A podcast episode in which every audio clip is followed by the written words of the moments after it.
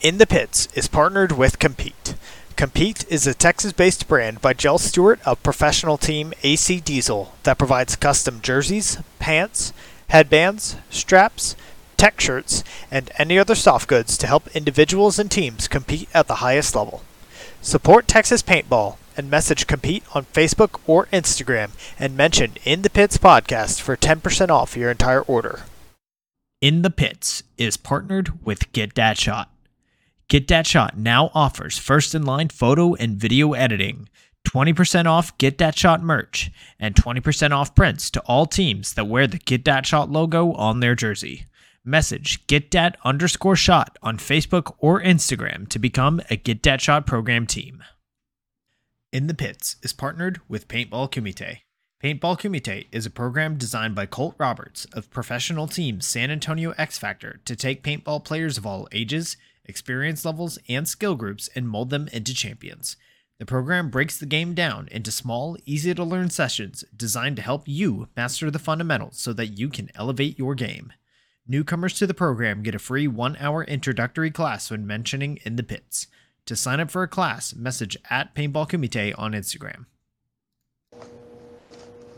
Welcome, everyone, to episode 27 of In the Pits Paintball Podcast. This podcast is focused on everything that has to do with the paintball scene here in Texas, from professional players and teams to new divisional programs, local tournament series, field owners, Texas based brands, even photographers and videographers. Every week, we'll have a short and sweet episode with a new topic and a new special guest. I'm Christian Smith. I'm a player for the Texas Titans, and this episode we are going in the pits with Ryan Hall, player for Los Angeles Infamous and owner of Arc Anodizing. Ryan, how are you doing this evening? Great. You know, holidays right around the corner. The shop's hustling and bustling. Everything's good. Yeah, I bet. I know that. Uh, are y'all doing the uh, like your usual holiday special like discount on Anos? Oh, we got a couple things going on. We, we got a lot of stuff going up on our website right now. Uh, so next couple days, you'll see some things kind of going up on the website, and that'll be like most of our holiday stuff going on. But I mean, we're doing. We can see kind of some of the stuff we have going on over here. We did 13 guns today. Uh, it's it's crazy right now. Is I didn't. Uh, I guess I don't know very much about anodizing. I don't know how long the process takes or how difficult it is, but yeah, 13 in one day, y'all must be booming right now, especially after the uh, that showcase y'all had at, at Cup with uh, with Planet Eclipse. Oh yeah, that, got us some pretty cool, uh, pretty cool exposure. I mean, it's it's a it's a several day process, and but you know, we have multiple people working on it. We have five guys on our team, so a lot of guns could be done in a day, but it's it's those guns take three to four days to kind of like move down the line, get prepped, get cleaned, and then kind of get into color. The colorings all happens really fast. So when I say the 13 a day, that means that 13 colored in a day anyway. But those have been polished. For, it probably took a week to polish those things. So it, it's a it's a several day process. It, it takes a, a good amount of time. Gotcha. Yeah, uh, I'd love to talk to talk more about that as the show goes on. Uh, so let's go ahead and get started here. Uh, so for those anybody online listening that maybe don't know about you or like about your history, how long have you been involved in the Texas paintball scene? So I started. Uh, I was born and raised in Texas, first of all, Fort Worth, Texas. Uh, so started in 2005 on my 10th birthday. So I, I, was begging my parents for years to get me a paintball gun um, for Christmas. You know, it's all I wanted, and it got to the point where you know I, only asked for one single thing was a paintball gun. Um, it was there was one Christmas where a cousin of mine had one, and uh, I thought it was the coolest thing. I must have been like seven or eight at the time. Um, so I, I immediately had to have one, and then my parents did some research, which I didn't know, but you had to be ten years old to play paintball. Um, back then there wasn't kind of those low impact uh, 50 cal stuff, so I had to wait till my 10th birthday. And then when that came around, I finally got that paintball gun for Christmas and uh, immediately went out. My birthday's in January, so Christmas, and you know, immediately right after in January, hit the fields. So since 2005, been playing uh, since I was 10. I think I played my first tournament around 08 or 09. Uh, some three mans and some stuff. Um, what used to be or what had become the USXBL. Back then it was AXBL, and before that there was a SCPA, were kind of like the local scenes um, that kind of morphed into the USXBL. But yeah, I would say started in 05, tournaments in about 08, 09, and then the rest is history. Gotcha. So you've been playing for close to 15 years in the Texas scene now. So, uh, how about uh, some of those teams, the names of the teams that you've played for over the years? I mean, you've been on, uh, you know, AC Dallas and Los Angeles Infamous, but how about uh, some of those other teams that you were on as you were coming up? Yeah, so the first team I would say that you know I I joined was my local fields, which is uh, Fun Run Paintball in Fort Worth, Texas. I still play there to this day. Um, Ten minutes down the road. So those guys um, had kind of been around the amateur novice scene, seven man scene, even kind of back in the ten man days. And those guys had been around, kind of done that, played some national level events. Um, and then kind of got out of it and then wanted to get back into it. So they started a team called PPS SFO.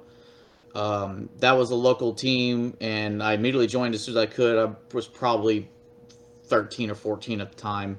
Uh, I think my brother had just started driving, so we, we were both playing on the same team, like driving to the, um, you know, we finally had a car, a little bit of freedom, finally driving to local field and playing. So I had only ever played on that team really until kind of college and then AC. Um, so I played all until college. Uh, when I got into college, I joined the club team at Texas A&M. Um, split time between the club team and my local team. You know, I, the tournaments typically um, all around Texas, and then through the A&M team, I got kind of connected with a guy named Devin Stewart and a couple other dudes that kind of played some high level paintball at the time. Um, at the time, I've, I've only ever played Division Four. Um, there wasn't Division Five back in the day, or I probably have been playing that. Played Division Four, and that's all I knew. Uh, been to some national events, been to some of the PSPs and some World Cups, but never played above Division Four. Uh, played with the A and M team, and then next thing you know, I got a tryout, got on AC Diesel, semi pro, and then spent a year there and got on AC Dallas, and now uh, on Infamous now. So kind of a crazy progression, but um, yeah, not not many teams. So PPS SFO, Texas A&M, Diesel, Dallas, Infamous. So you've definitely been playing a long time, but just jumping straight from Division Four up to D one, and then uh, very quickly to pro after that. That's a uh, very unique, uh, you know, unique path that you've taken on your way up now to the pro division. Um, so over those years and like kind of like through that journey, um, like, you know, how how did you how did you manage to go all the way from you know D4 all the way to earning that spot on Diesel? What were you like consistently drilling? I mean, I'm sure being with Devin Stewart and some of those other guys that were on that Texas A&M squad helped a lot. Yeah, absolutely. That that was one of the biggest factors. So, um, full story goes, and I've never told this full story.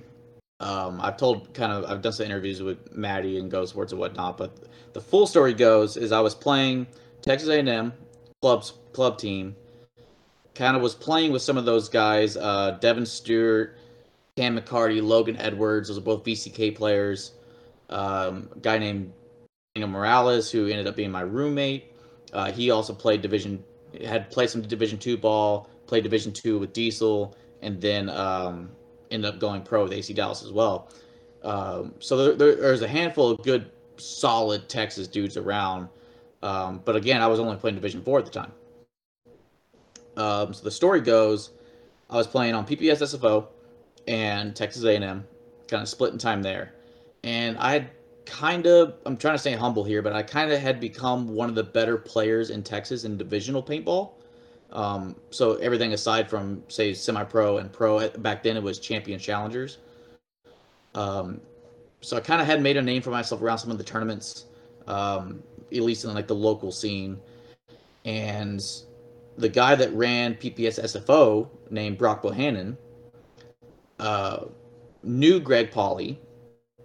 He had been around Texas for a long time. Brock Brock had uh, again way back into the ten man days when it was addicted, and then you know through all this Texas Storm stuff and and been around for forever. So so I kind of had had a rapport with Greg, and GI Sportz had just opened a warehouse in Dallas, and Greg needed some warehouse racking cut, and had called Brock because Brock had some experience doing that kind of stuff. So Brock called me and was like, "Hey, you need to come." Help cut this warehouse racking and I'll introduce you to Greg. And then Brock kind of told him, was like, hey, this kid's, you know, kind of the real deal. He's got some potential. And and then Greg asked Devin Stewart about me, and I guess Devin put in a decent word for me. So go to this, uh, go to the warehouse, cutting warehouse racking all day. Kind of build a little bit of rapport with Greg, and Greg lets me come to a non-layout weekend tryout. So I think it was like three or four weeks out from Virginia Beach. It would have been 15 or 16, 2015 or 16, something like that. Um, so I go to this non-layout weekend tryout. They just basically let me spend the day with them, kind of play with some of the Dallas Diesel guys. Um, next thing I know, Greg and Nathan Roberts pulled me aside and say, "Hey, you need to buy a flight to Virginia Beach if you're interested." And that was kind of a shock to me because again, I've never played above Division Four at the time, so, so the chance of playing semi-pro was just crazy. Um, immediately bought the flight, went and played, and then the Thursday layout weekend, the Thursday practice at the event, I kind of started getting more and more reps on the layout, and the next thing you know, Greg started me the first match, and that was kind of it. It was just craziness to me. I, I mean, I the, the nerves going into that were ridiculous. Again, just never playing high level paintball. Um, but over the time, uh, when I uh, playing on Diesel, I had a good long talk with Greg, and he kind of asked me, you know, he's like, "What are your goals? What are your ambitions? Are you trying to play? Say that you've been there, done that? Are you trying to develop? You know, what is it?" And I told him, you know, I I want to go pro. I, I didn't think I'd make it this far, and if I'm going to play real high level paintball, I want to go pro just because I, I like the the competition within myself. I, I like to you know see what I can do. So Greg told me, you know, he's like, well, you know, what are you willing to do? And I was like, if I'm willing to do whatever it takes. And he said, can you play paintball five days a week? And I was like, I told him I'd make it happen, whatever whatever that took. So again, the stars just kind of aligning here. There's a new paintball field in College Station, Texas, which which is where Texas A&M is at, called Zooms Paintball Greg just Greg talked with uh, Ryan over at Zooms, let him know that hey, there's this kid, and also Devin who just got on the team. Devin just left VCK and joined AC Dallas. Um, he's like, I got these two guys that are in the area. They maybe want to do some drills. They're kind of pretty self-sufficient. They can bring their own paint or whatever. You know, help promote the field and whatnot. Can they come out? And Ryan agreed. And so Greg made sure that Devin and I had enough paint to do some drills and to play as much as we wanted to play. And that's what Devin and I did. We ended up playing four to five days a week for almost every single for for almost two years, I guess. And uh, I was able to stick and made pro. So um, you know, d- didn't wash out, and that's it. That's the, that's the, that's the full story right there. Yeah, I remember um, back in kind of that 15 to 2018, 2019, back when I was on the Texas Longhorns, we had always heard of how Texas A&M was like constantly playing, constantly doing these drills, largely um, with how much you were playing. You know, both with at Zooms, and then I believe y'all also had like a indoor setup at like one of the rec gyms with reballs, and just you know seeing this whole setup and how often y'all were playing just we knew like oh and also obviously like you know big names like yourself like devin stewart like all of the other vck guys like uh we knew that y'all were uh definitely a threat at the college scene for sure. Yeah uh, the joke always goes that um we used to tell people that A and M was offering crazy scholarships to for, for paintball players, and it, you know all these guys came to the school at the same time for these scholarships. But it it, it would again just the stars kind of aligned. So you had um, in college paintball at the time, you had little glimpses, like little flashes of stardom. You had the Bornstein brothers, which I don't, I actually don't even know if it was uh, both of them or if it was just Corey, um, played at uh, Long Beach. Then you had some of the vicious guys played at uh, the University of Omaha, and there's all these like flashes of these pro guys, and, and whenever you get one or two pro guys, that that team usually did really well. At A&M, it just it worked out that I had just made semi-pro. I was probably the least experienced player on the team. You have Devin Stewart had played uh, VCK and was on AC Dallas. You had Cam McCarty who had played VC, uh, VCK. You had Logan Edwards, also VCK. Uh, Yashu, VCK, and um, shoot, uh, Jake Seabaugh, VCK, and was playing on uh, Zone Semi Pro. Then you have guys like Daniel Morales, who was coming up the ranks, playing Division two at the time, would go semi pro and then pro. Uh, and then you had some of the alum who was already, or not alum, but some of the the more vet guys who was already winning on their own, um, like Brady Callen, uh, Mike Strachan. Um, some of those dudes had already won tournaments on their own and were, you know, mid to high level divisional players, and then just the stars aligned and we all played at the same time, and we just kind of had this dream team. It was just craziness, but um, yeah. So at A and M for the club sport, we had Tuesday practices indoors. They let us use their archery gym, which is basically just a basketball gym that had a kind of these archery pads and nets at the end of it and we would go in there play reball chrono down to like 250 or something like that. Um, do some reball drills and it's kind of an indoor thing. It's not this ma- massive glamorous facility but it was fun a lot of fun. It was basically an event uh, an excuse for people to go play paintball and then go to uh, a pizza spot after after and have uh, half price pizza on tuesdays. But so devin and i were playing uh, with Dallas or Diesel Saturday and Sunday. Usually take Mondays off. Indoor Tuesdays. We'd play, do drills Wednesdays, Thursdays. Take Fridays off, get ready to go, um, or drive to wherever we're, we're practicing at, and then practice again Saturday, Sunday. So four to five days a week, every single week, and it was just madness.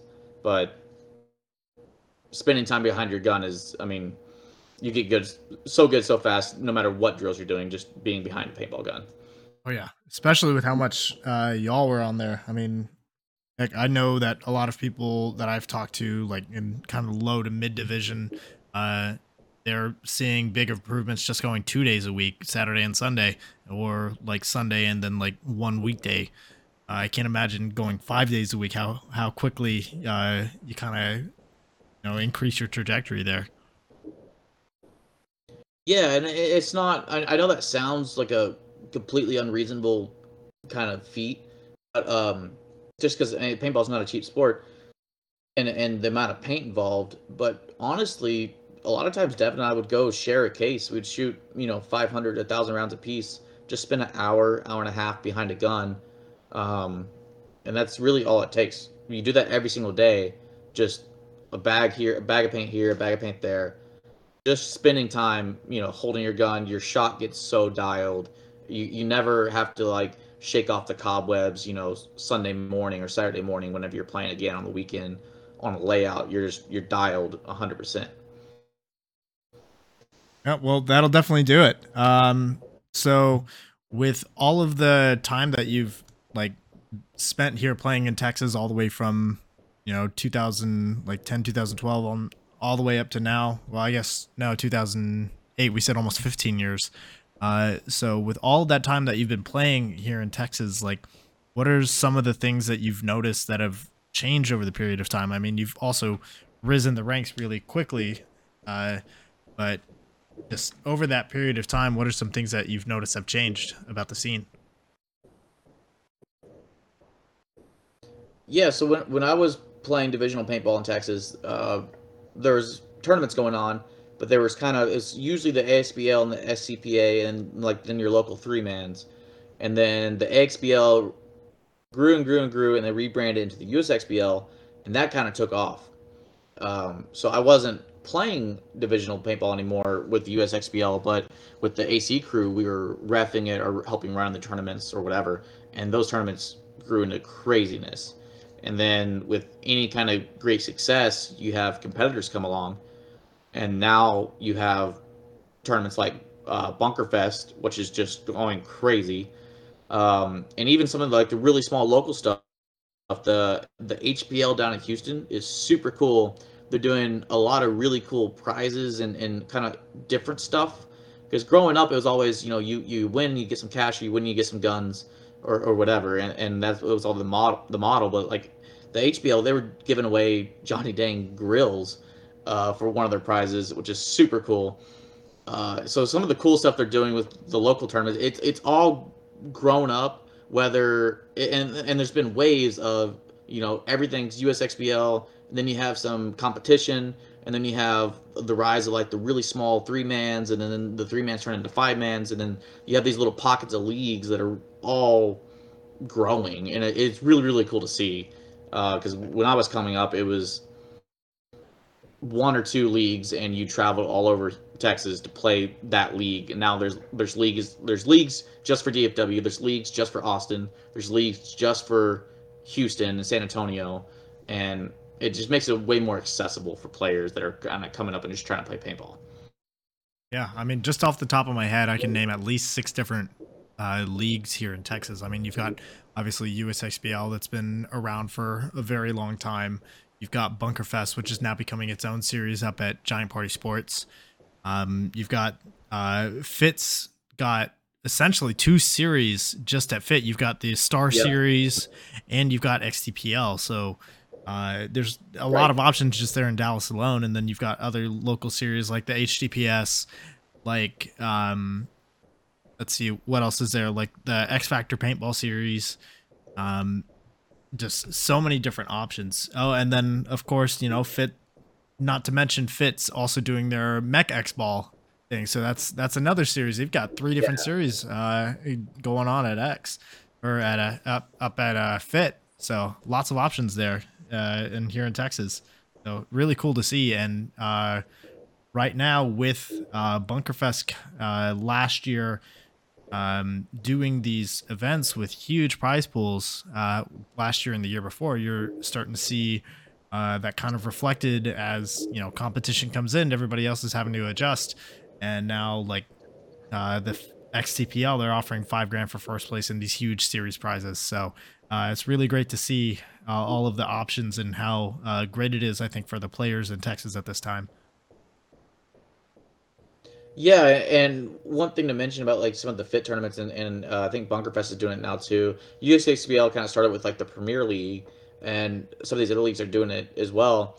Um, when I was coming up, you had Division four and three, and that was it. And then you then above Division three, you're you're only playing national events. You're only playing PSPs.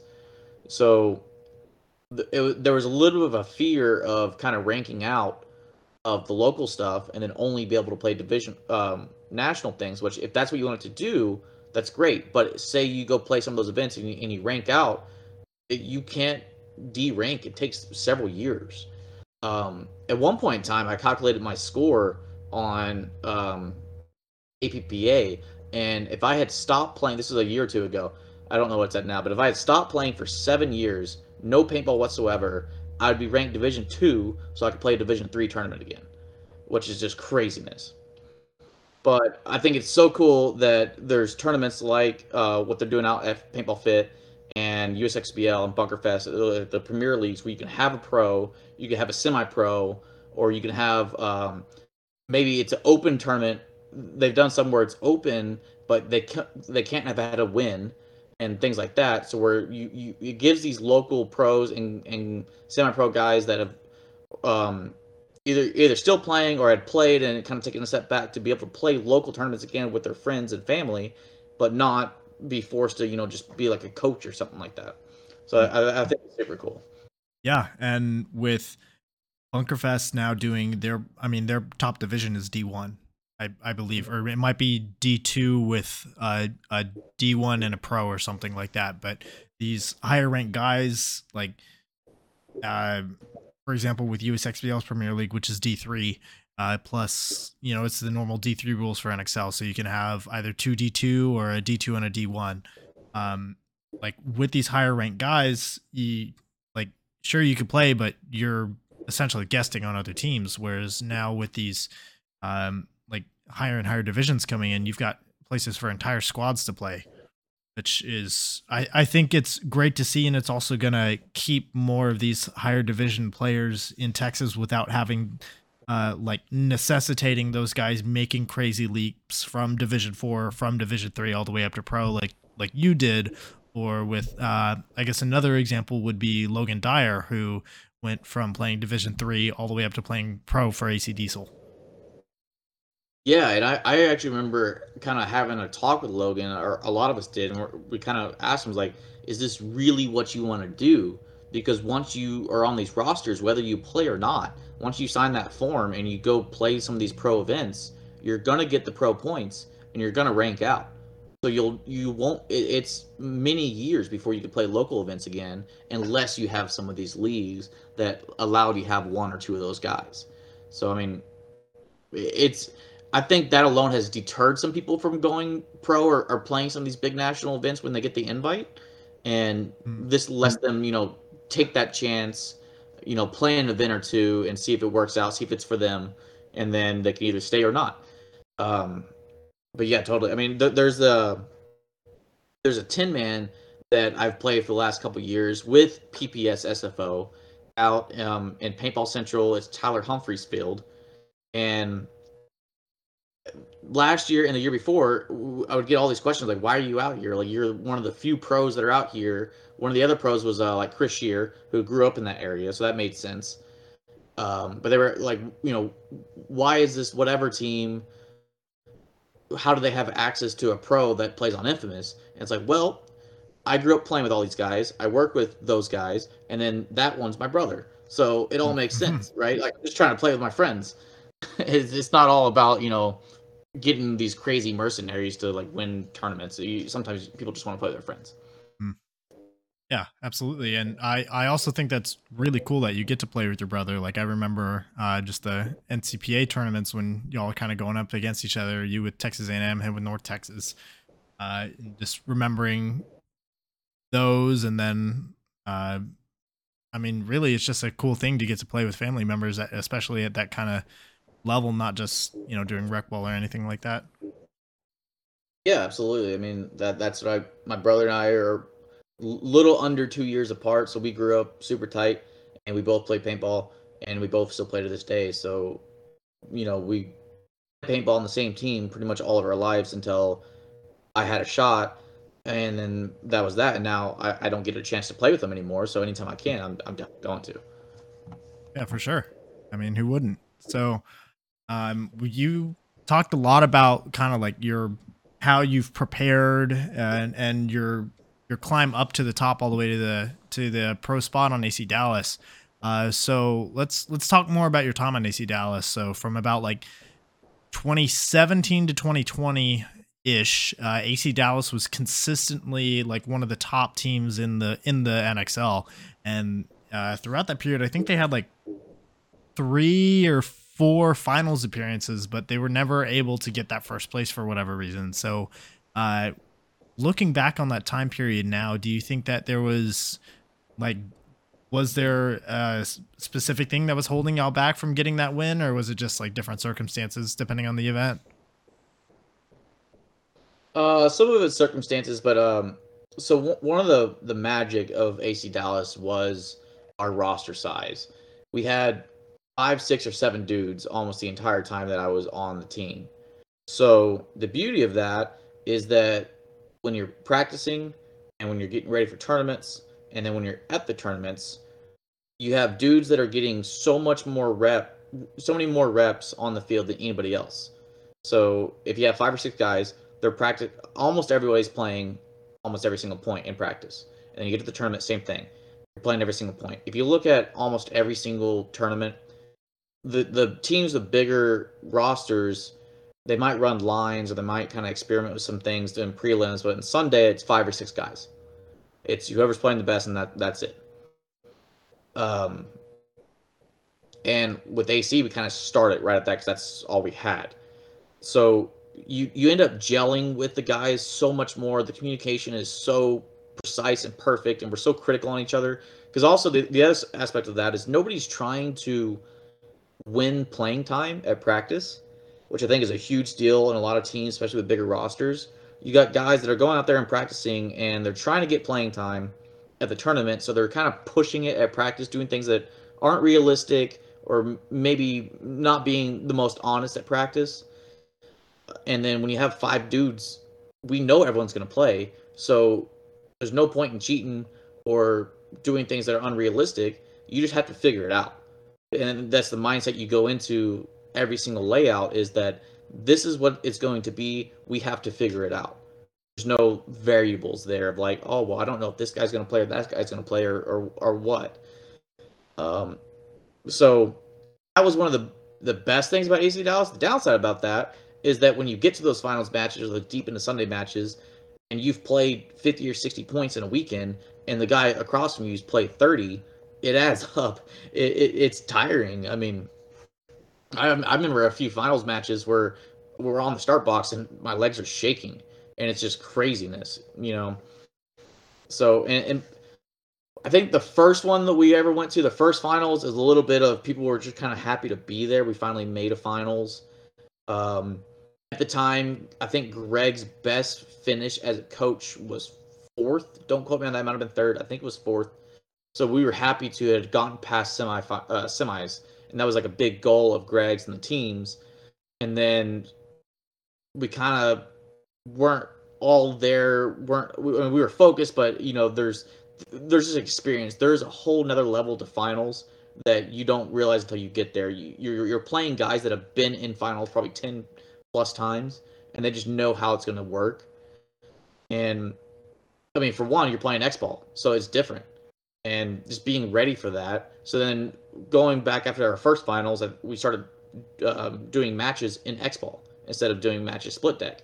You at least you know a couple times here just get just get used to that and you, you, there's a different tempo in finals. So then, you know, like the next time we're like, um, go in and go, you know, here's the plays. We drop the first two or three plays, and then since everyone knew the first two or three plays and knew everything to the minute little detail, we were going too fast. We knew we wanted to go here, and then here's our secondaries, and then we were just going too fast, running into guns. I think we were playing Heat and got just blown out.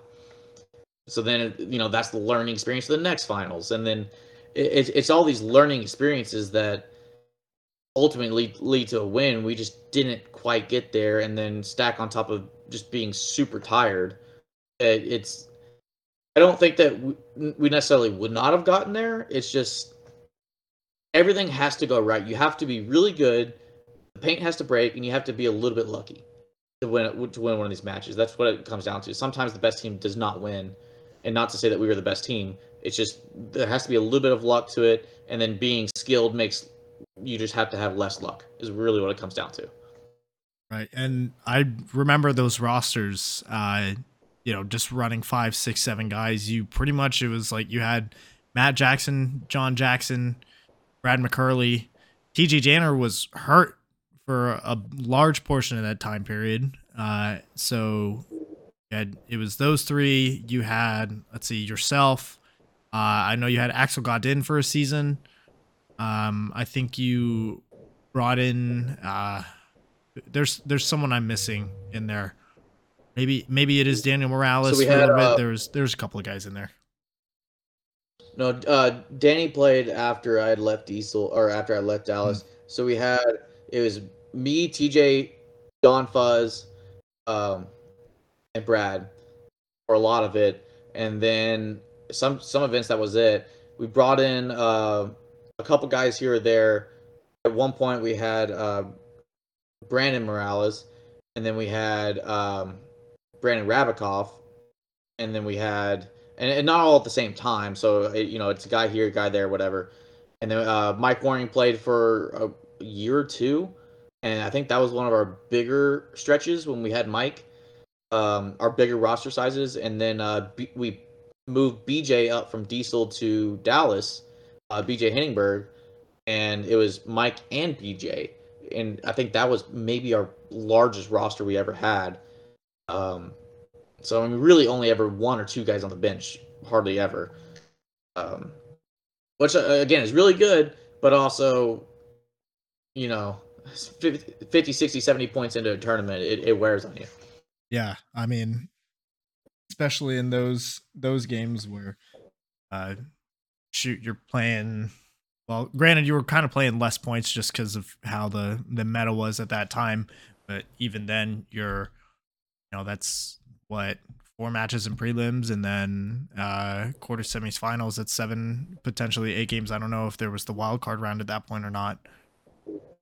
But uh you know that many matches just in three days when you're spending the same five guys every point for the entire match uh kind of gets I, I can imagine that when you get to the finals definitely uh the the fatigue sets in. Yeah and we had teams we kind of had a rep of playing slow, which we definitely did, but we also just didn't. We try to play high percentage paintball more than anything, which typically tended to be slower paintball. But teams also knew our roster size, and they would try to push fast points on us. So they were going to go, okay, we're going to try to play more points, win or lose, and kind of wear them down. So I think a lot of teams that, that uh, when they played us, they specifically try to play more points just because they knew we were spinning the same dudes. Got it. All right. Uh, and kind of talking about that gets me a little bit into my next point, which is this this system that y'all were playing uh, under Greg Pauley. Um, so Greg Pauley, he's you know a legendary coach and has even been credited with uh, some of like the the zone and playing crossed uh, guns, locking down zone, like this whole system of paintball. He's been um, you know, at least part of that's been attributed to him and how it's changed how paintball is played. So, what was it like playing under his coaching? So, Greg's an interesting coach in that um, definitely deserves all the praise and respect that he gets. Um, so, I just want to start that off. But he, he doesn't have the coaching style that a lot of people think he has. Um, when he was on Vicious, he was ultra hands on kind of like right in the pits, right in people's faces. And part of his move, his physical move to Texas, was he kind of wanted to to rebrand himself and, and like restart, take a new approach. Um, so he didn't get ultra aggressive toward, towards players like he used to. Um, and he there would always be people that you know would come and like visit, or Greg would always say it and stuff. Of, you know, they're like, "Oh, it's the new Greg" and and whatnot. But um, so on AC, we had a lot of really intelligent players. So you have John Jackson, who's won coach of the event on Edmonton Impact, one of their events. Uh, so at the time John was playing, uh, TJ Danner, super smart, was super smart. Um, I like to think that I have a, a good amount of paintball IQ. So Greg kind of let it. He he developed a system that kind of let us run our own show. So I guess there's two systems going on. First of all, his his his style of play, the zone defense style of play, that was more or less developed to allow lesser talented players to be competitive, just based on necessity. And I'm not dogging on any of these players back in the, like vicious days or anything like that. Um, Greg took a bunch of kids that had no business being where they were and made them into real deal pros. So again, not dog on anyone. Like it's it's totally legit. And the way he did it was through this style of play of everyone does their job, and when those jobs break down, here's the switches, and it's pure trust in your other guy. And all you have to do is do your job and execute, and things work out. Now it's not flashy. You don't have single guys, you know, running down the field doing all this crazy stuff.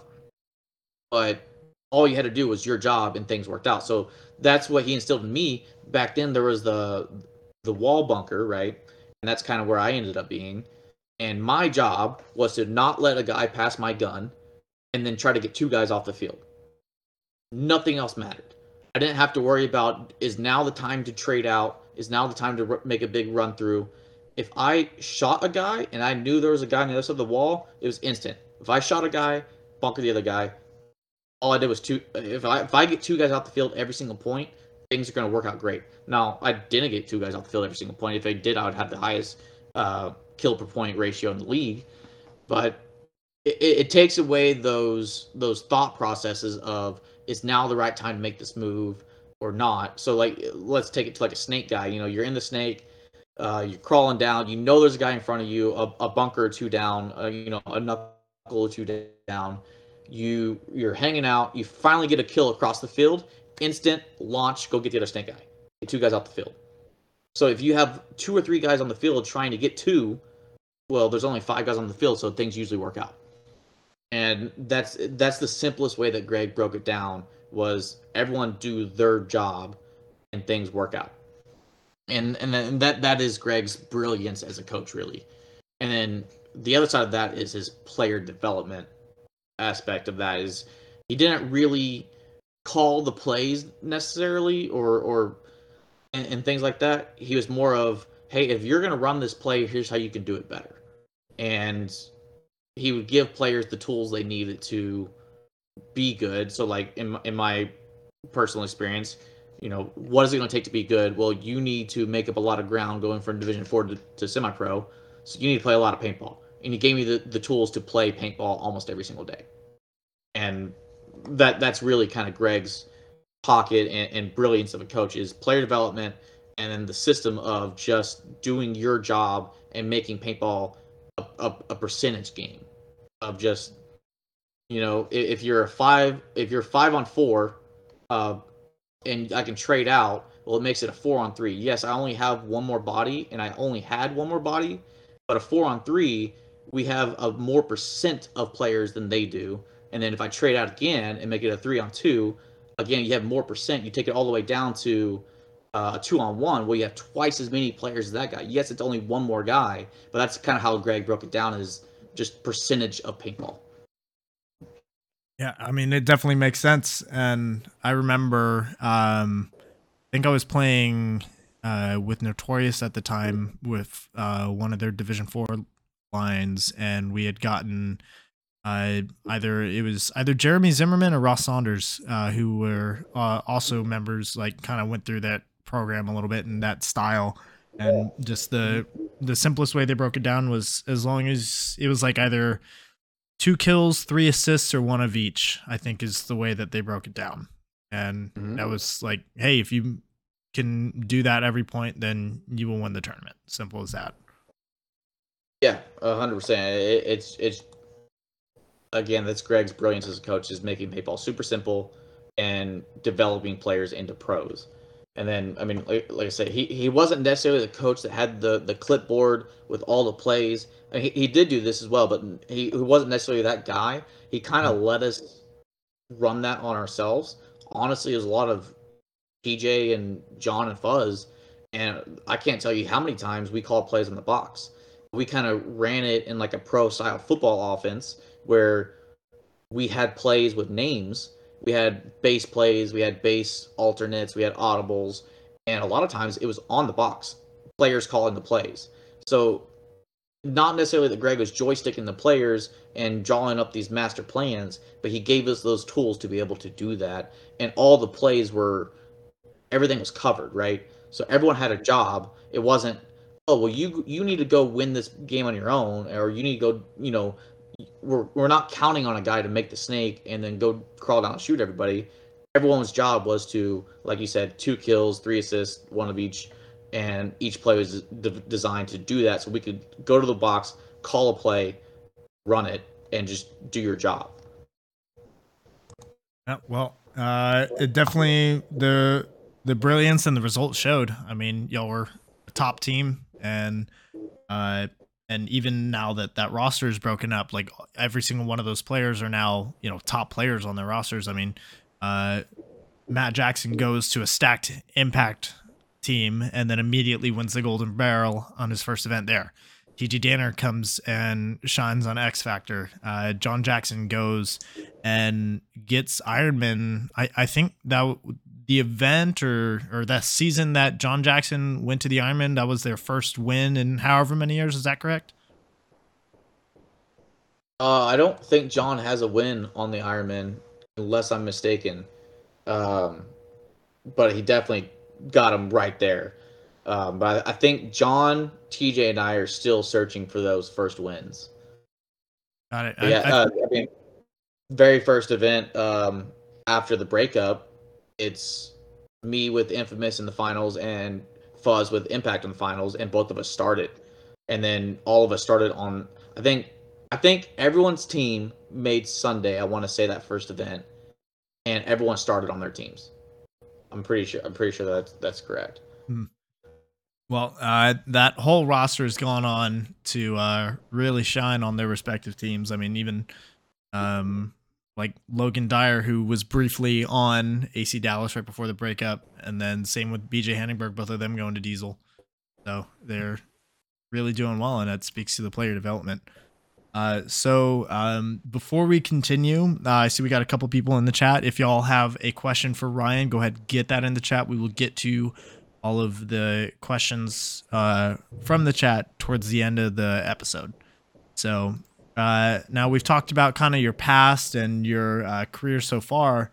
Uh, I want to talk about your business that you have in the background there. So let's talk about ARC Anodizing, which um, for anybody who's unfamiliar with the anodizing process, it basically you take a uh, paintball marker, you strip it of its color, and then you can put pretty much whatever design you request on there or whatever you pay for. So, uh, Ryan, could you talk a little bit about like the science behind the anodizing process?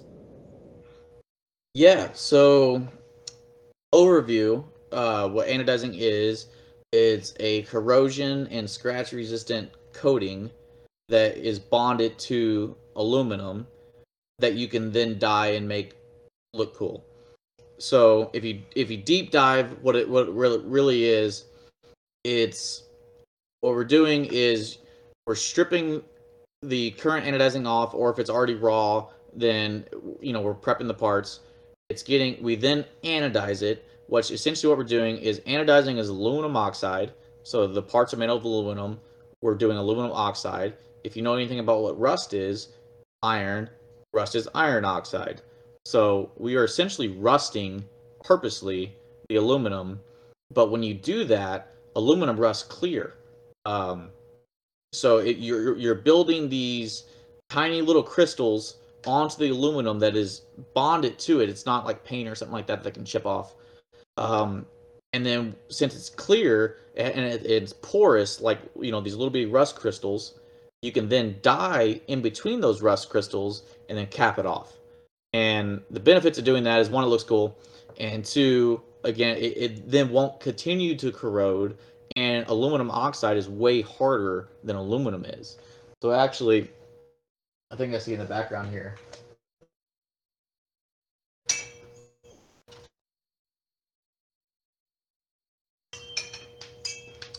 So I've got three Luxes at various stages. So Luxe with anodizing on it when it gets stripped, comes down, looks about like this. Kind of silvery, kind of a mattish, um, not too much to it. But this is raw aluminum, and this will scratch super easily, like with a thumbnail with enough pressure. But with anodizing, as you guys know, uh, with paintball guns, it, you can scratch it, but it, you got to really try. And then we take this guy and we polish it up to something like this and now this is ready to go into the tank. I think this will actually probably get colored tomorrow. Uh, this is actually for Mason's paintball. So Nick, if you're watching, your guns are going in the tank tomorrow. Um, yeah, that's that's what you're looking for. So this is still raw. If I scratch this hard enough, or you know, with a thumbnail or something, I can scuff it, and it's still pretty soft because aluminum is a really soft um, metal. But then with um, once you anodize it and build that layer, you get something like this that you can then dye and do all kinds of cool, crazy stuff to. Yeah, so I'll uh, put these in here back. Let me. I love how you how you have uh, all of this ready to show. I mean, it's it really just it makes the understanding the process behind it a little bit simpler.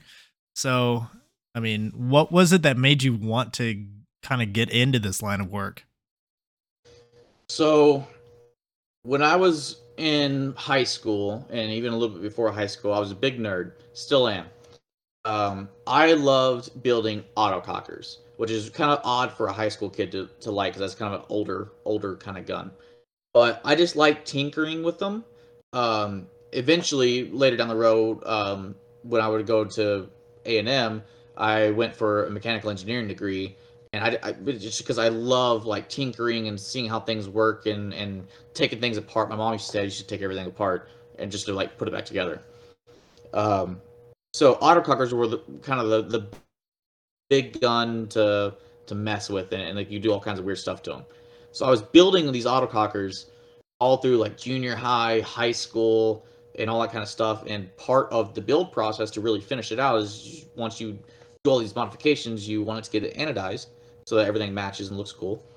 And after so many builds, I had paid for so many anodizings that one of the local guys, Brock Bohannon, who um, kind of pushed me to Greg, he, I was just like this local field rat building autocockers, and he kind of made a joke. Was like, why don't you just get like an anodizing kit? Like you can get these little at-home, you know, bucket anodizing kits, and just do it yourself. Like try to save some money. Like you know, you the cost of one job is the cost of this little crappy kit, and then after a couple jobs, you kind of pay for it or whatever if you could figure it out.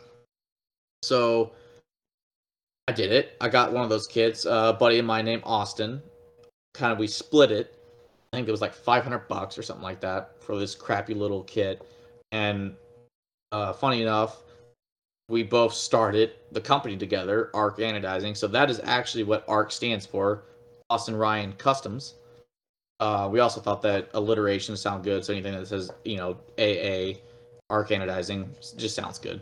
And anodizing has to do with electricity. ARC is ARCs, whatever. We literally sat down with brainstorm notepads to do this crap one weekend. But um, that's what ARC stands for, Austin Ryan Customs. A buddy, a good friend of mine, uh, Austin McDonald. We started the company together. He ended up going for a PhD in physics and kind of stepped away. Didn't have time to do it anymore, and I absorbed the rest of it and just kind of never stopped. But that's really it. Is I was building these autocockers. We bought this crappy little at-home kit, ruined a bunch of crap you know, that was laying around. Our, our local field gave us a bunch of old like spider bodies and barrels and stuff to kind of mess around with.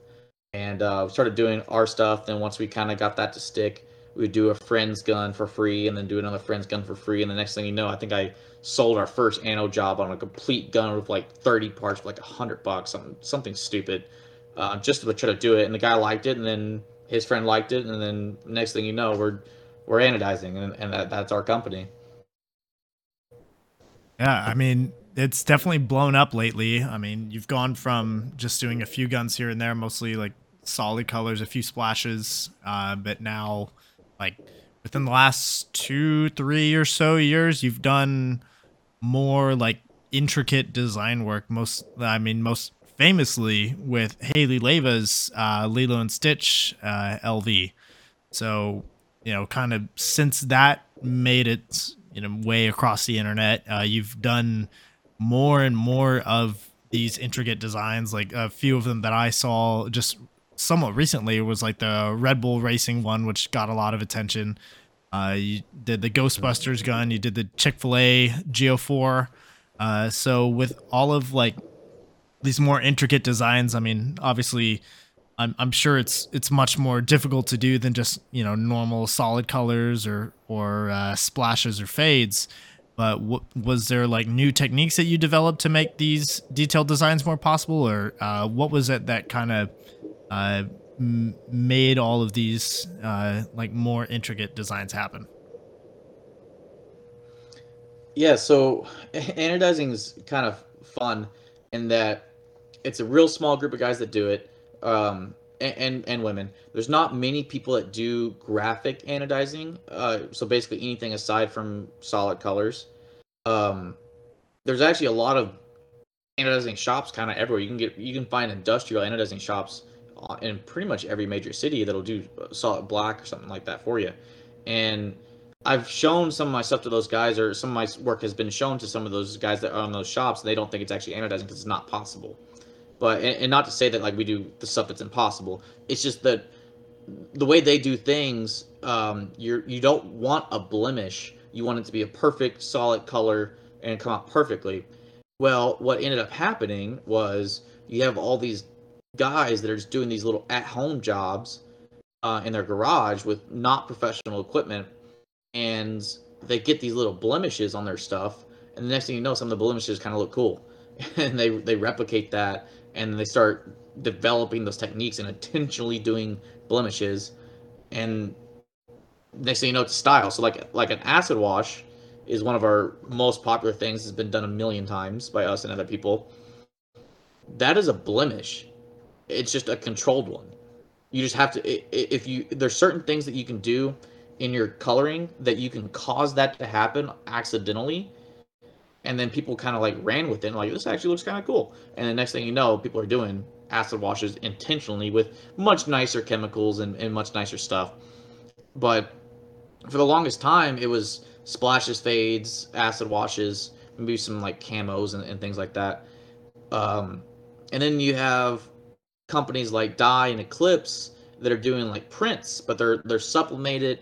They're really cool and really detailed but they're not there uh, there's limits to to all of them like you know eclipse can't print on the top of a gun so then you have like this kind of clear spot on the top of the gun which some people like some people don't like.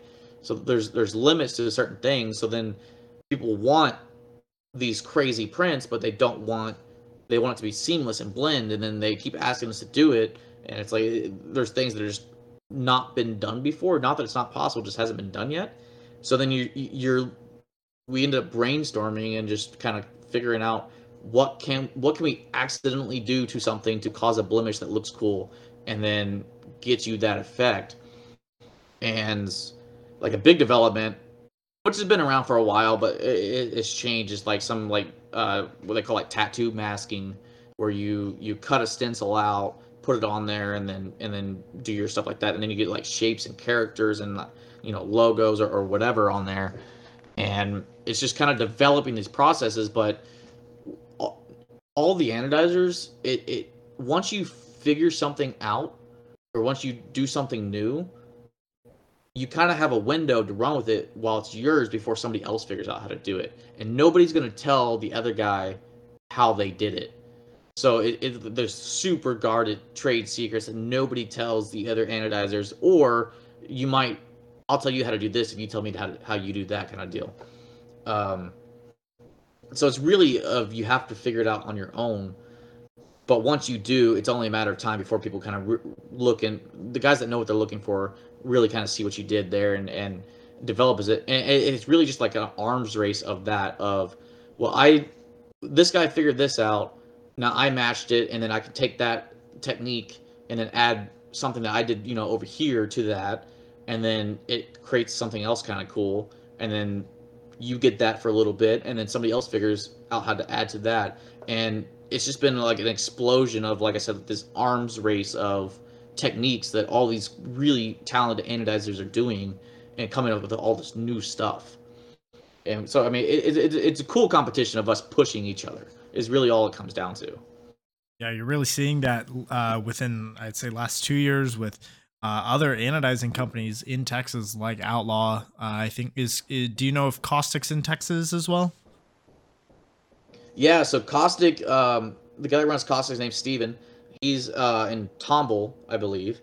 Um, he is actually a partner at Outlaw, uh, and Outlaw, uh, Philip and Marcus over there, and there's there's some other guys too. They run an industrial shop. That's the kind of their bread and butter they do like uh, a lot of um, firearm stuff and big bulk things, and they have guys like Marcus and and Philip that that take an artistic approach to that, and again cause intentional blemishes to make really cool stuff on.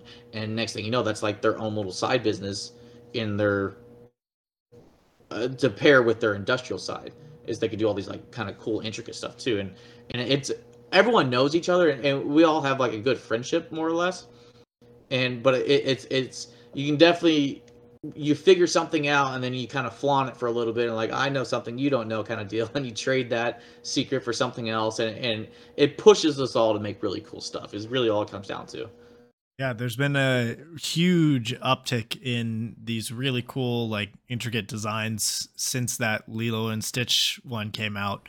Um, I mean, even uh, I know Outlaw has done quite a few since then, and it's cool to see like y'all are like pretty much just like pioneers in this uh in this little subsection of the industry. So, um, like have you recently like how much since that uh, gun came out uh, how much have you seen like an uptick in these requests for these more specific designs it's it's almost all we get requested for now it's that gun was is the bane of my existence it, it's it was really cool so it, it, everything kind of aligned in that um you know haley hit us up and wanted something unique and she really liked the stitch thing and she had this headband that was it's more or less essentially what the gun is. Um, she's like, here's my idea, you know, kind of do whatever you want with it. And then Brock, who works with me, um, his family spends a lot of time in Hawaii, and uh, his in-laws have a house in Hawaii, and so they're always going back and forth. So Brock kind of loves that. He, I mean, Brock has like all kinds of Hawaiian tattoos and stuff too. He loves that kind of culture and that kind of imagery and he's, he's had these ideas of making this like kind of Hawaiian landscape for forever. We've just never done it. We've never had the time to sit down and do it, or like it's hard to do your own guns when we just have so much stuff to do. So when that gun came through and Haley let us kind of do whatever we want, and he saw like more or less what she the, the headband that it's based off of was the Hawaiian imagery, you know, the, the volcanoes in the background and palm trees and, and, stuff like that. Brock's like, I have all these ideas already lined up, ready to go. We just have to pull it off somehow.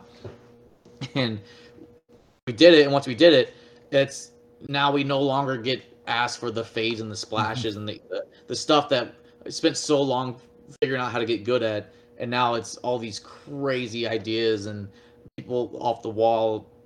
I mean, if you could see some of the quotes we're getting right now, it is absolutely ridic- ridiculous. People what people want, but it, it's fun. You know, people have some really cool ideas, things that you'd never think of, and then you, it's just up to us to figure out how to do it. Or a lot of times, people come up with stuff that we've never even thought of. Um, trying to think of a good one, but there's definitely guns that you know we get a lot of credit for that wasn't our idea. We just did it, and it, it's all up to the customer. They just had a really cool idea. And I bet uh I I hope that y'all are uh at least compensating yourselves financially for all of that extra work. I'm sure it is. Uh cuz it sounds like all of those stenciling and other intricate designs seems like a lot more work than just doing like a simple splash or a simple fade.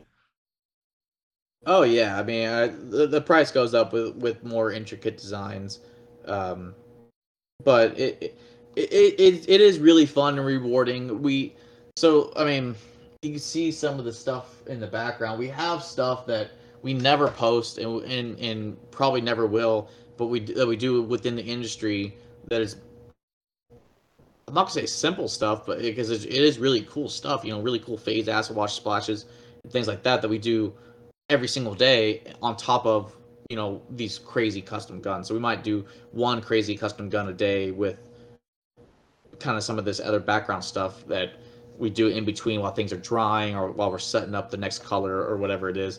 So we're, we're able to, you know, sometimes we take the hit on that first gun because we don't know if it's even possible and it's kind of just a test piece and then it comes out really cool but then people see that and next thing you know they want more of it or they want they want to change it to put their own little spin on it and it, it, it is really fun and, and it's rewarding and you know everyone's happy over here.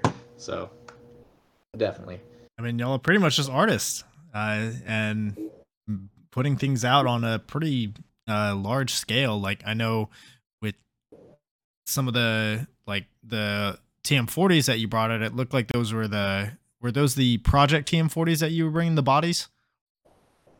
Yeah, uh, here I still have one. So yeah, the Project TM40s. I think these are. I think I have 11 or 12 of these. Uh, but these these are the last I think of the Project TM40s um, in this run anyway. and these will all be stripped. So some of them have already been stripped, but um, these will be stripped. Go to polish probably tomorrow, the next day, and um, I mean, we do a ton of stuff. So see, let me get my finger going. There's LV2s. Those are for project. We just finished those today. There's Inception stuff. We probably have 80 Inception guns right now. There's TM40s up there.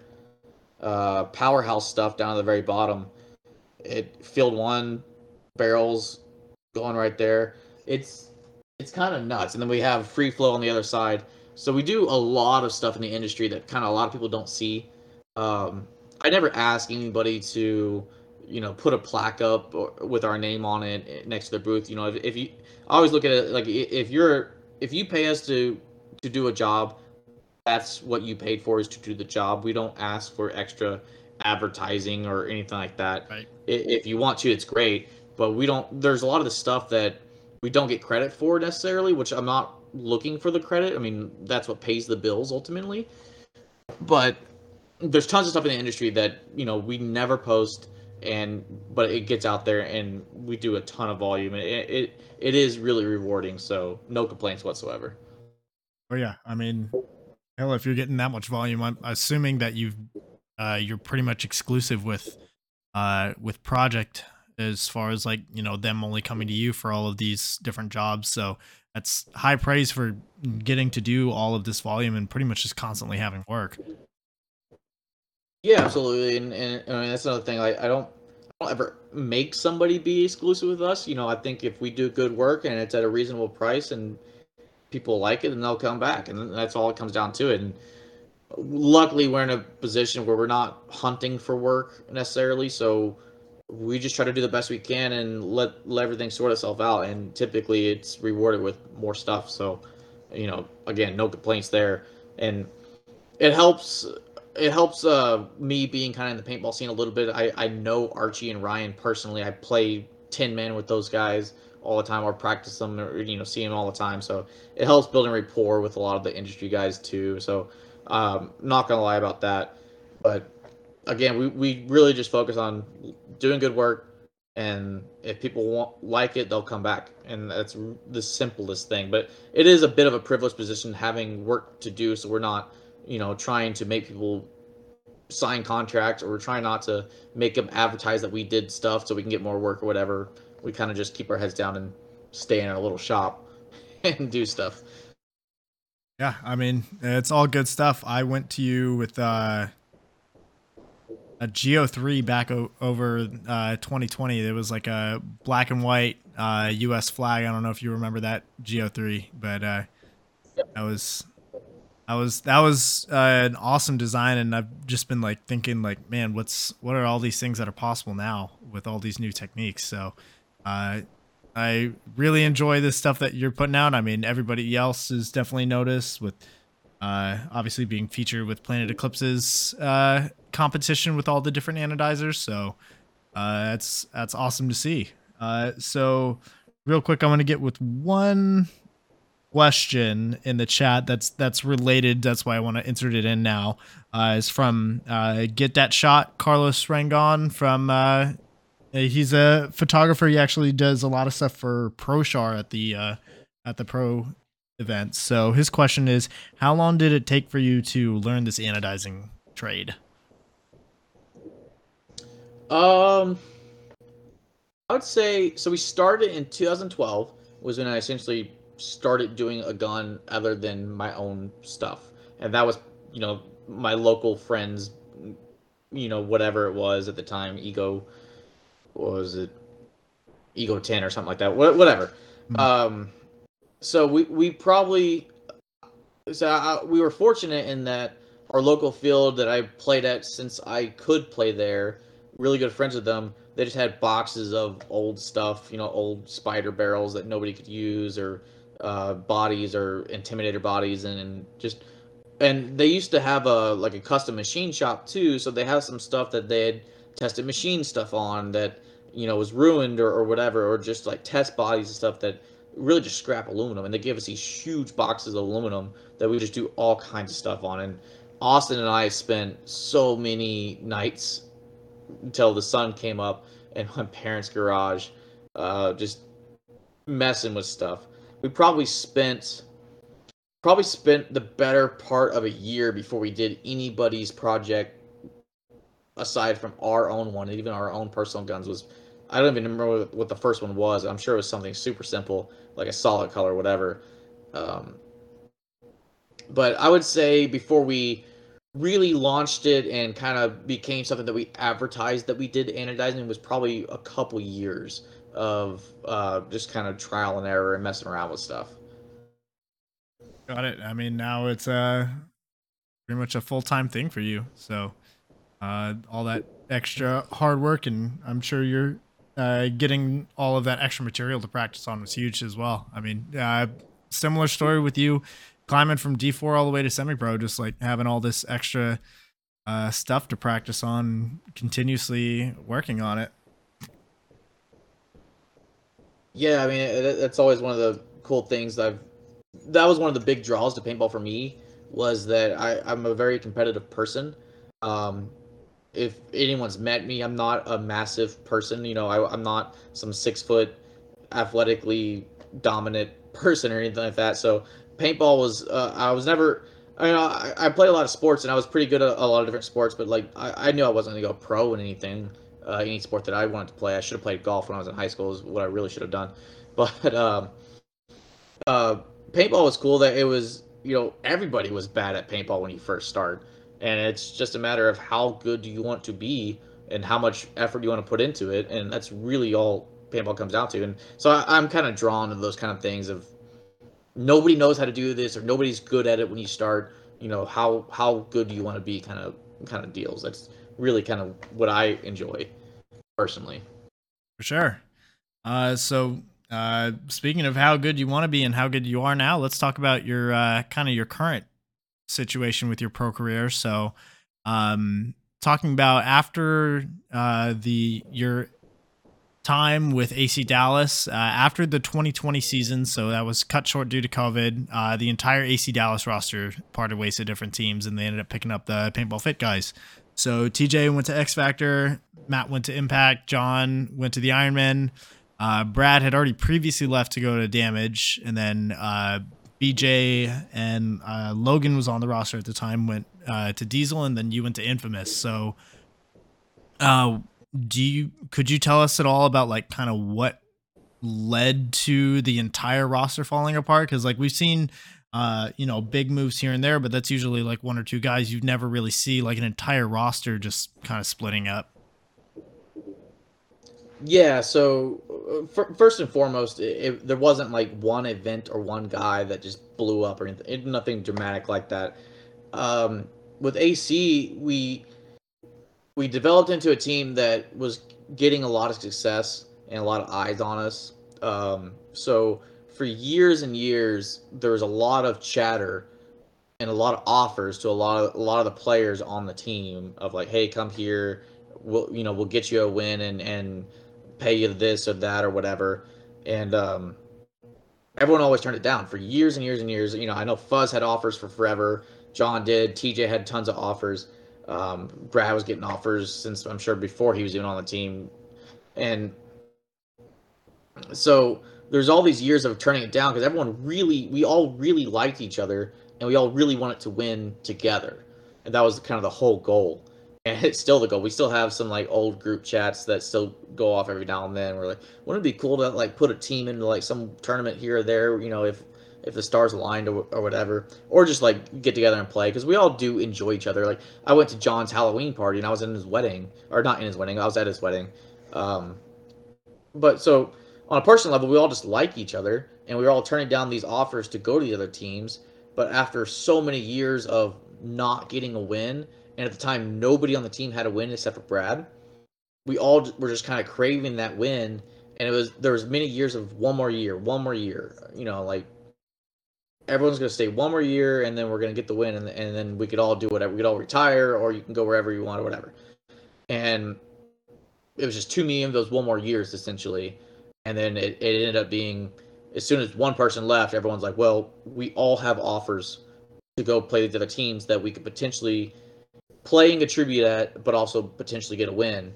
And once one of us went, the we knew having such a small roster, the rebuild would be so hard to replace one of those core guys, and then we all kind of just like went after those offers essentially. So it's nothing like I said, one giant blow up or anything like that. Aside from you know TJ taking the first offer and killing the team, but you know that, that's a different story. But uh, it's really all it was was uh, many years of one more year, and then we all decided like, well, maybe it won't happen or maybe it will, but we're not going to play paintball forever. You know, we all want to play on these teams that we used to have posters on, you know, on our walls for, and so eventually we we kind of you know took that chance and, and, and went for those those teams. You know what? You know, I I, I remember having posters of Infamous or like uh, getting signings and stuff like that. Same with like X Factor, and you're seeing Impact win all the time, and so it, it's it's a lot to turn down those offers really for that long, and eventually it just kind of added up. Is all is all it really boiled down to. So for you personally, why Infamous? Um, so Infamous really attracted me in that almost every single person on the team owns their own business, uh, some form of entrepreneur. So I mean, Travis owns Infamous. Uh, that is his brand. He he also has a foundation, FNDN. Um, you have Callie, who's basically works for uh, Infamous now, or but was a solo graphic designer for Empire and for the longest time. Kind of ran his own show you have Cody owns his own uh, business, his uh, huge vending outfit up in um, Wisconsin. Uh, shoot, who else is there? Uh, drawing blanks here, but uh, Brett owns his own business up in Portland, Maine. Uh, massive, massive outfit that he's got going on up there. So that really attracted me. Uh, that I at the time my business was getting crazy busy. I was working 60, 70 hours a week, seven days a week, just to try to keep up with demand. And I wanted, um, I wanted to kind of explore those options, really deep dive with some of those guys that have been there, done that in terms of owning their own business, and just kind of see what they had to offer. And that's kind of what really Travis and Cody kind of sold me on. Um, and I'm really glad I did because I've learned so much from those guys. So that that was really it was the the wealth of resources and knowledge that those guys have uh, in running a business. I mean, Infamous as a brand themselves, they are one of the few pro teams out there that have their own business through their brand. I mean, uh, with the whole Pro DNA uh, line of products now as well. I mean, that's uh, it seems like a perfect fit. Yeah, absolutely. Like, like I said, it's, it's it, it was almost a no brainer for me. And there's some other teams here and there, but uh, it was just so attractive to like once I really kind of started talking to those guys about like what would you do in this situation or, or how do you set up your corporation like this or that and you know these are like questions that not everybody knows right off the top of their head but these guys are just like on it because they've been doing it for years and you know Travis kind of promised me more or less that I would grow my business and it has grown with his help and some other you know and just time itself but um, and like I said, it's Los Angeles infamous. I mean, I, I remember growing up and you know you got your dynasties, your infamouses, your avalanches, even or, or, or like or uh, damage went on for run, run for a while and X Factor. Those are like the big you know names that have always like kind of bounced around in my head. Uh, Heat. Like, how would you not take a chance to some of these big name teams with being some local? Because I, I know I've had some success here and there, but I still look at myself as just this local Texas field rat that got a shot. Is really all it is. So it, you know, it's kind of living like a like a fantasy in in, in my mind. Well, uh, you're there now, and uh, I mean, Infamous has immediately had a really great season uh, after after you arrived, which uh, was Greg Sewer's final year playing, uh, and y'all ended up taking second place for the series with, uh, I think, a finals appearance at the first event of the year. That right. sounds that sounds about yeah, right. the Sunshine Open. Mm. So uh, obviously this year didn't go the way that y'all wanted it to, but uh, looking to next year, you've already made a couple of roster moves. You've uh, picked up Joe Barrett and you've picked up Ed Challenger. So obviously, you know, next year the goal is always to win events and win the series. So does Infamous have anything else on the horizon, either more roster moves or merchandise, gear, anything like that? You'll definitely see some more gear for sure. Um, there's definitely going to be some roster changes coming too. Um, can't really speak to any of them, but um, and some some are still like developing. You know, Travis is always looking for new talent and seeing what's out there or or what combinations of players make sense. Um, but you'll definitely see some roster changes coming soon. And then um, as far as cure and stuff, I mean, every single practice, every single time I see Travis, he has something new. He's developing something. I mean, people don't realize that Travis has kind of been in this game for forever. He was the guy at Empire designing a lot of the really cool like pads and uh, slider pants and some of the gear bags and, and, and packs and, and all kinds of cool stuff that Empire when when they were kind of real big in the PSP days. Um, Travis was like a big part of that. So, like I said, every single time I see him, he has something new, whether it's a prototype or a beta test or or something. There's always new stuff. Some some things make it, some things don't. But there's there's always new stuff in the pipeline with with Travis. Well, for sure. Well, we're looking forward to all that new stuff coming out. Uh, so, quick question that I have for you about uh, kind of going back to that AC Dallas roster. Uh, 2019, uh, Bear DeGidio being on the APPA roster for AC Dallas. What was up with that? Like, was it like some sort of weird inside joke, or was he ever actually like involved with the team in any way, or what was up? so that was that was kind of a Greg thing. Um, we were we, we were a team that has some success, but we were never, you know, the like well, I want to say the the big name brand team. Um, so Greg always thought like, what if we had this like crazy hype guy that would sell a ton of jerseys and just bring a ton of attention to the team and just all this stuff. And uh, Bear never made it down to practice, unfortunately, but it, it was a fun little ride. Um, like I said, selling a ton of jerseys and, and just bringing a lot of new hype to a team that was uh, you know, branded as like the boring, slow team. Just you know, why not shake it up a bit? Got it. Well, I remember all I remember was being a little bit confused at that whole thing and wondering who this guy was. And uh, I don't think he's played paintball since then, but it was an interesting ride at the time for sure. Yeah, it was it was fun for sure. I mean, Bears played around a good amount. He's played on a lot of teams, and Bear's a pretty solid player, but uh, yeah, he, he never made it to a practice or, or an event. Unfortunately, I think he I think he stopped by for a day in Vegas because he Bear's got all, all kinds of stuff going on in his own businesses and whatnot. He's a super busy guy, but it, it, it was a lot of fun for sure.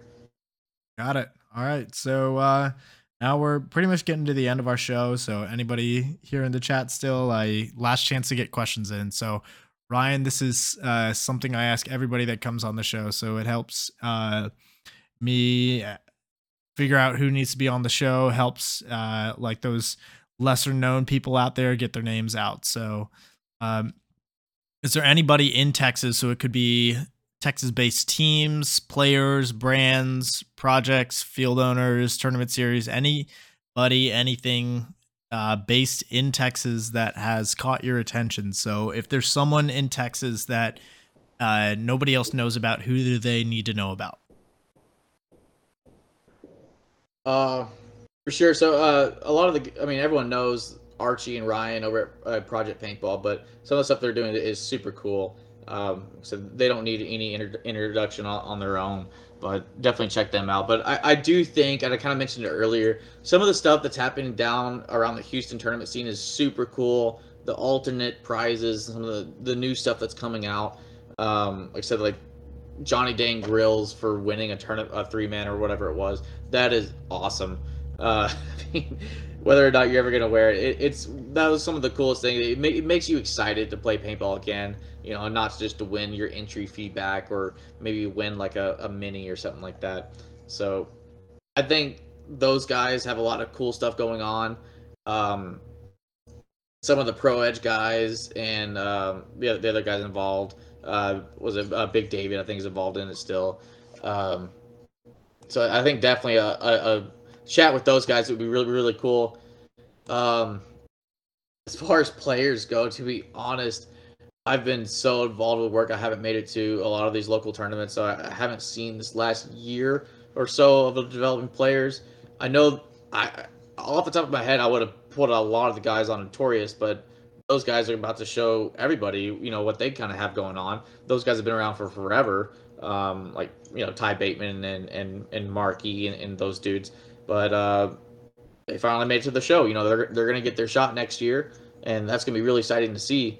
Um, another Texas team, you know, in in the big leagues. So